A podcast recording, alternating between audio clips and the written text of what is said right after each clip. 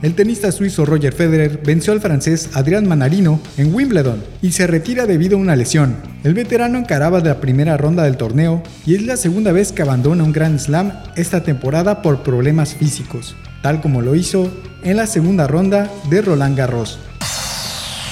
Pasamos a otra información.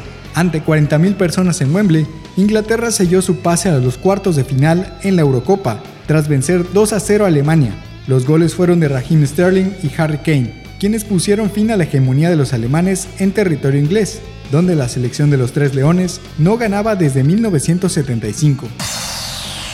Por último, el director técnico Carlos Bracamontes aún no define si seguirá con Interplaya del Carmen la próxima temporada. Según la Liga Premier Magazine, el estratega no define si se queda o si llegará a un nuevo club. Con Bracamontes al frente, Interplaya llegó a la final en la segunda división la temporada pasada.